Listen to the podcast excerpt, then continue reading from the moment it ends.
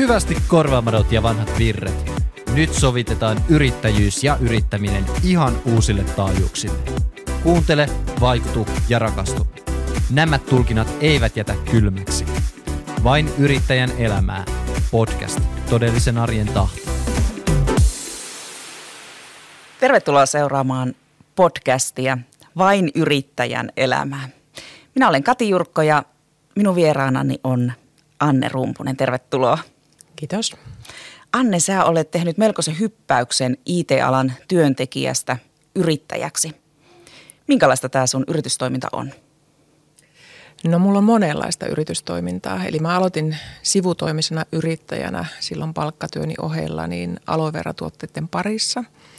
Ja mulla ei ollut tarkoitus aloittaa niin yritystoimintaa mä ostin niitä tuotteita itselleni, mutta sitten mä en voinut olla kertomatta niistä tuotteista niin ympärilläni oleville ihmisille. Ja sitten mulla liiketoiminta kasvoi niin paljon, että mä tulin alvivelvolliseksi ja mun oli perustettava toiminimi.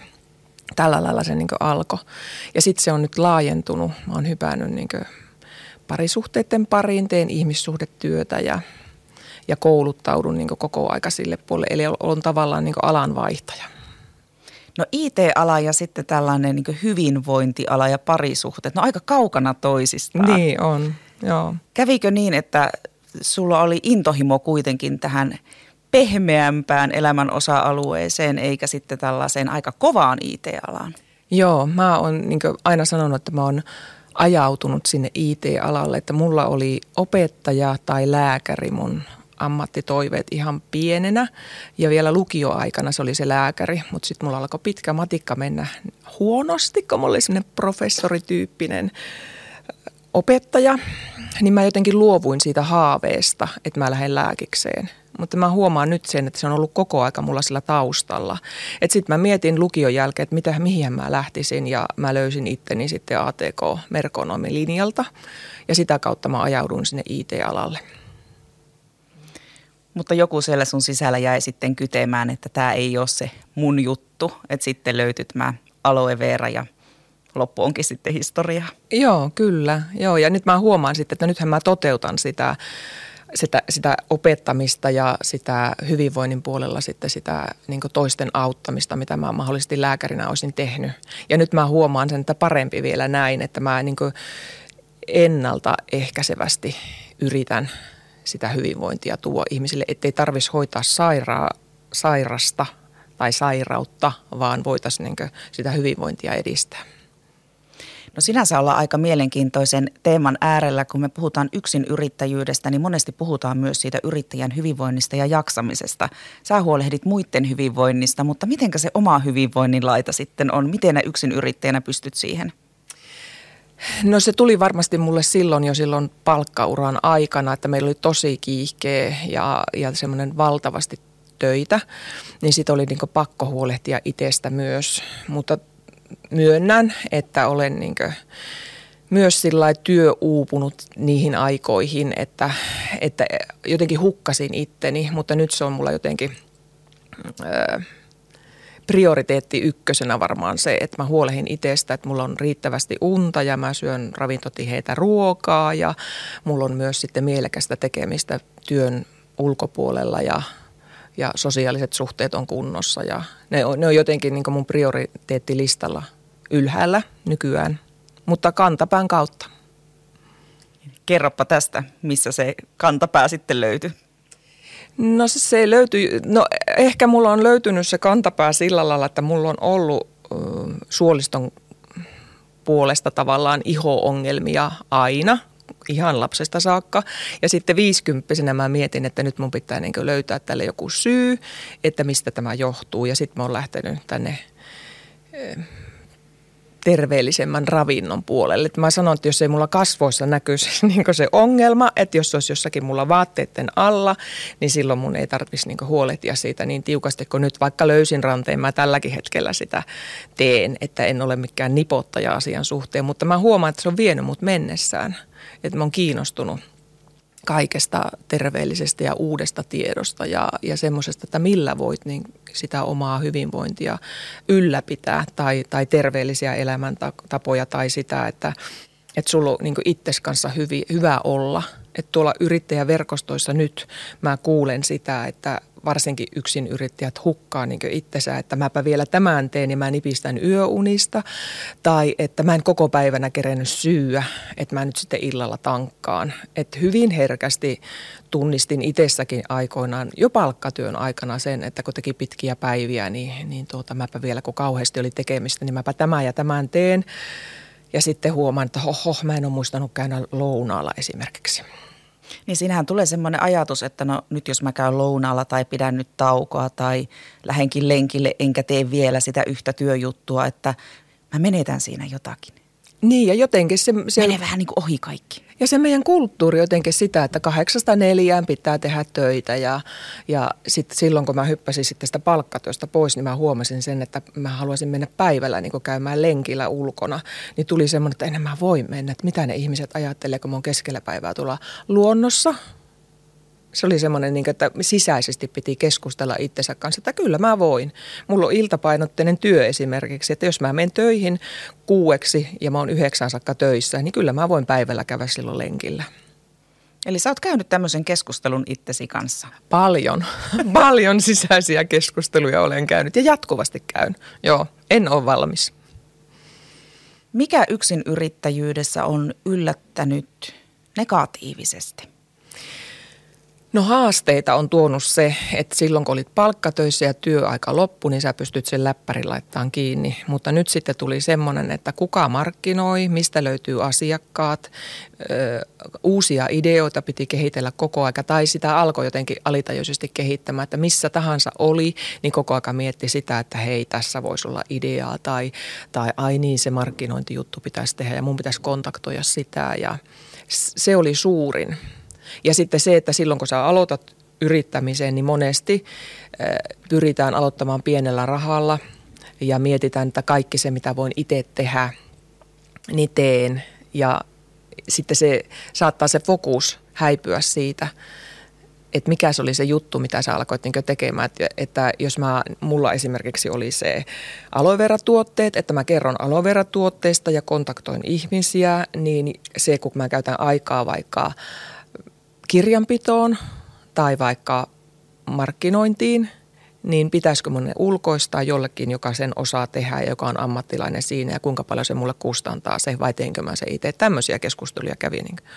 Tässä oli kaksi teemaa oikeastaan se, että pään sisäiset ajatukset, ne oli koko ajan tai on olleet koko ajan no. siinä työssä. Onko ne vielä? Hetkittäin on jatkuvasti, mutta hyvin paljon pystyn myös irrottautumaan. Tai, tai sekin on semmoista sisäistä keskustelua, että nyt kone kiinni, pylly ylös penkistä ja nyt lähdet niin vaikka sosiaaliseeraamaan näiden pikkulasten kanssa. Ja sitten pääset niin hyvin irti siitä, mitä olet tekemässä. Vaikka se on, se on monesti, mä kuulen sitä ja huomaan itsekin sen, että se imu on valtava, koska se on sitä intohimoa, mitä sä teet susta on tosi kiva tehdä sitä tai kertoa. Niin kuin silloin kun mä olin palkkatöissä, kun mä tein sivutoimisesti sitä, niin mulla oli hurjat työpäivät ja työviikot ja töitä oli enemmän kuin ikinä kerkesi tehdä. Ja sitten mä olin sopinut vaikka viieltä illalla, että aloitetaanpa vaikka alovera hemmottelut. Ja mä olin aivan, että no huh huh, miten mä niin jaksan. Mutta sitten kun mä olin tehnyt sitä koko illan siinä ihmisten kanssa, ja se oli se jotenkin semmoinen, että sai kertoa siitä toisille.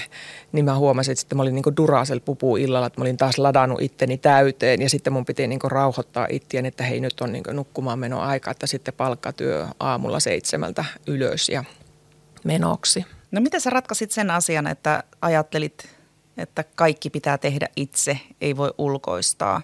Teetkö edelleen kaiken itse vai ootko rohkeasti lähtenyt hakemaan palveluita muilta?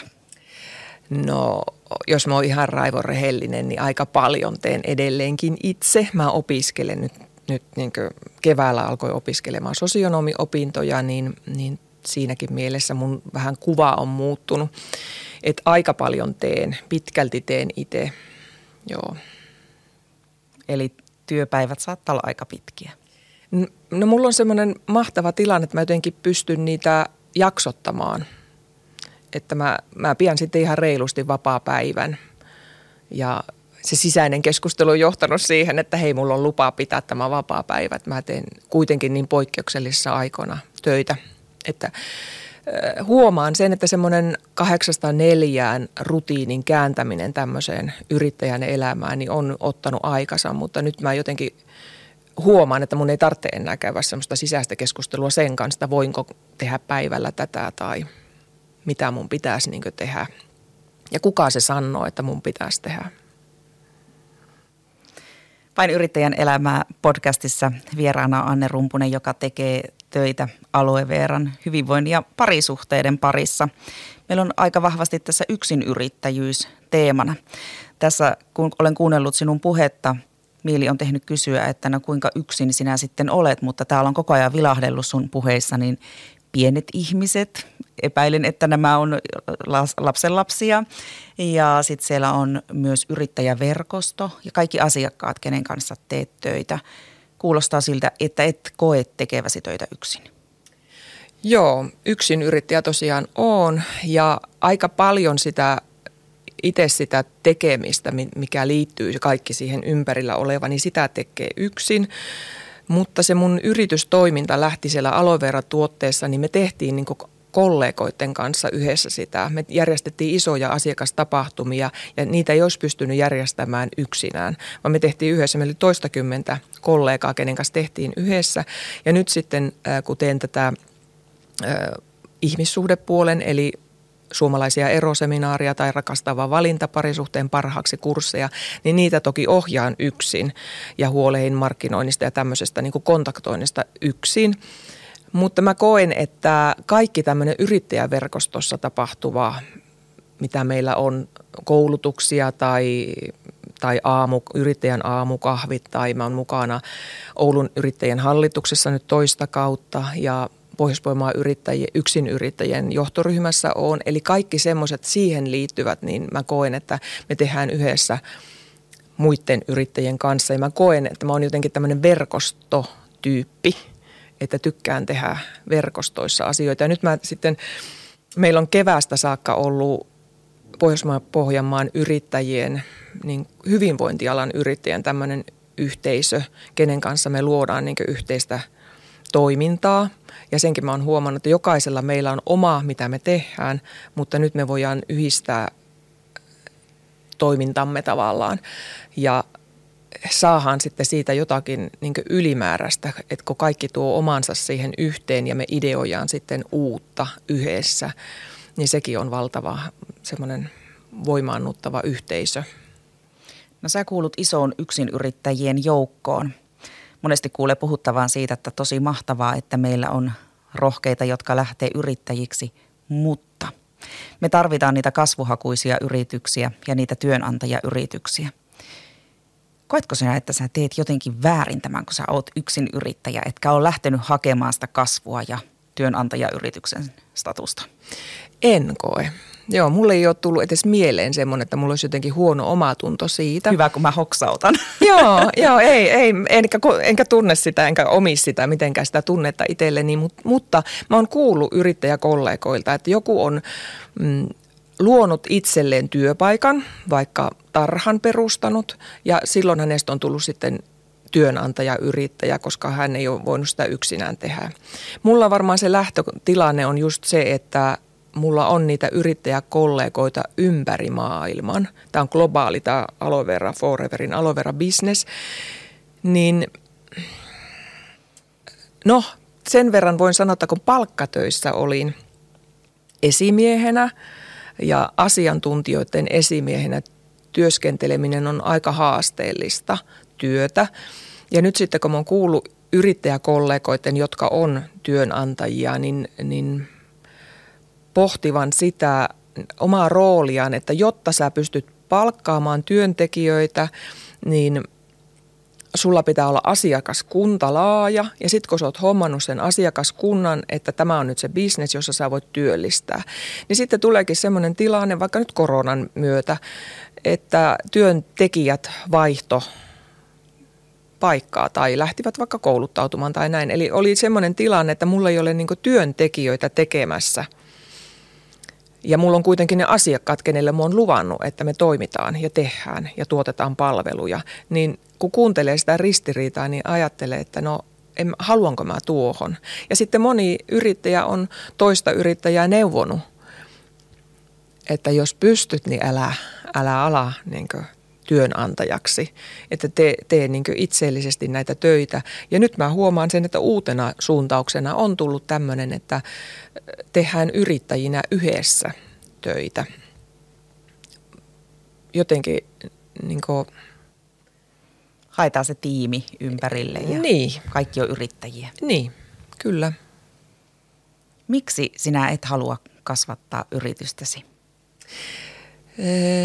No vaikka tämä parisuhdetyö, niin mä koen jotenkin sen, että minä olen se, joka haluan olla sen vertaisryhmän ohjaaja. Mulla on itsellä kanssa tausta, että on aikoinaan eronnut jo 30 vuotta sittenköhän siitä on. Ei voi olla niin paljon, kun ei tyttökään ole niin, niin, niin vanha. Mutta kuitenkin siitä on pitkä aika, niin se on jotenkin, mä miellän sen, että se on minä, joka haluan sitä ryhmää ohjata. Ja sitten taas tuo aloe vera puoli on semmoista, että se on verkostossa tapahtuvaa. Ja mä voin antaa sen liiketoimintamahdollisuuden kenelle vaan. Mutta mun ei tarvitse alkaa työnantajaksi heille. Eli siinäkin mä niin voin antaa taloudellista hyvinvointia toisille ihmisille – mutta sillä, että he toimivat itseellisesti, itsenäisesti. Anne Rumpunen, kun heräät aamulla ja ajattelet, että taas on uusi työpäivä edessä, niin minkälaisin miettein heräät? Onko ajatukset vielä samanlaiset kuin mitä silloin, kun aloitit yrittäjänä? No on ne varmasti muuttuneet siitä. Kyllä mä joka ikinen aamu, mä oon ihmisenä semmoinen, että mulle jokainen aamu on uusi mahdollisuus. Mä oon jotenkin kauhean utelias elämälle, että mitä tänään, niin mitä tämä päivä mulle tänään tuo. Se on se mun varmaan ensimmäinen aamuajatus. Että mitäs kivaa. Tietenkin jos mulla kalenterissa on, ja mä tiedän sen, että mitä siellä on – niin silloin ne ajatukset suuntaa siihen. Mutta jos on semmoinen tilanne, että vaikka viikonloppuna tai jos ei mulla viikonloppuna ole töitä, niin kyllä mä herään jokaisen päivään sillä, että jes, ihana uusi päivä, että mitäs tämä tuo tullessaan. No kun illalla menet nukkumaan, niin mitkä ovat niitä parhaita hetkiä siinä päivässä? Joo, mulla on tullut tota, semmoinen tapa, tämä on ollut mulla vajaa kymmenen vuotta jo, että – kun mä menen illalla nukkumaan, niin mä mietin, että mistä mä oon kiitollinen. Ja mä menen hymy, hymysuussa nukkumaan nykyään. Ja mä tiedostan sen, että musta on kiva, että olipa kiva päivä. Ja jos mulla on ollut haasteita, ainahan niitä on niitä haasteellisia tilanteita, niin mä pyrin työstämään niin kuin mä opetan ihmisille, että mä kirjoitan ne niin päästäni ulos, että ne ei tuu mun uniin. Mulla on valtavan rikas sisäinen maailma ja mä näen valtavasti unia varsinkin täyden kuun aikaan, niin mä oon työstän ne ulos sillä, että mä kirjoitan ne paperille. Mä voin mennä sitten hyvissä mielin ja kiitollisina nukkumaan. Tämä oli Pohjois-Pohjanmaan yrittäjien Vain yrittäjän elämää podcast ja tällä kertaa vieraana oli yrittäjä Anne Rumpunen. Kiitos vierailusta. Kiitoksia.